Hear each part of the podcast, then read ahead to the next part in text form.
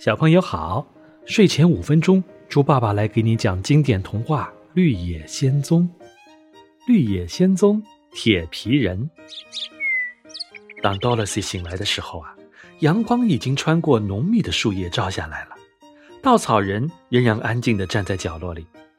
Dorothy 对稻草人说：“我们得找点水来。”要水干什么呀？稻草人问。要用水洗脸，还要喝。这样吃干面包时才不会被噎着。啊，肉做的身体可真不方便。稻草人说：“要睡觉，还要吃喝。嗯，但你有脑子，能思考问题，解决许多麻烦。嗯，还是值得的。”他们离开了小屋，在树林中找到了一股清泉。Dorothy 喝水，吃面包，然后洗脸。当他收拾好了。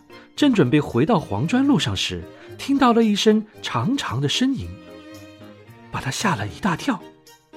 Dorothy 顺着声音的方向往前走了几步，发现前面有什么东西在闪闪发光。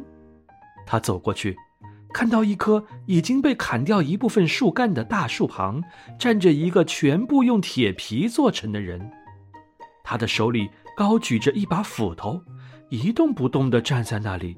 好像不能动弹了。多萝西和稻草人吃惊地看着铁皮人，偷偷大声叫着，冲上去一口咬在铁皮人的腿上，却被坚硬的铁皮弄伤了牙齿。刚才是你在叫吗？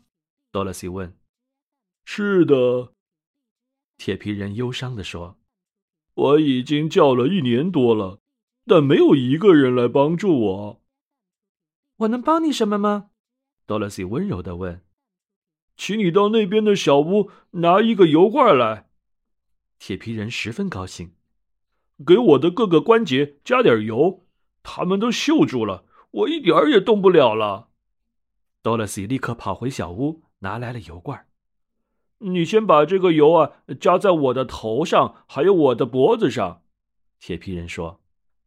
多萝西给他加了油，稻草人捧着铁皮人的头，轻轻的左右摇动了好几次后。铁皮人终于能够自己转动头了。呃，现在再把油加在我手臂的关节上。铁皮人又说：“多萝西把油加上后，稻草人小心的来回弯曲着铁皮人的关节，直到锈住的手臂变得十分灵活。”铁皮人满意的吁了一口气，放下了斧头，感慨的说：“哎呀，真舒服呀！”自从我锈住以后，就这么一直高举着斧头，现在总算是可以放下来了。请你再把油呃滴到我腿上的关节吧，这样我就能完全复原了。多萝西把油加在了铁皮人腿上，于是铁皮人完全复原了。他来回走动着，不停地向多萝西和稻草人表示感谢。哎呀，太谢谢你们了！要不是你们，我就只能永远站在这里了。请问你们这是要去哪里啊？我们要到翡翠城去拜访伟大的奥兹。多萝西回答说：“我想请他把我送回堪萨斯州。”稻草人则想请他在自己的脑壳里放进一个脑子。听了多萝西的话，铁皮人想了好一会儿，说道：“我原本不是铁皮人，但有一次，东方恶女巫趁我在外面砍柴的时候施了魔法，使我变成了现在这个样子。”还偷走了我的心呢，所以啊，我现在是没有心的。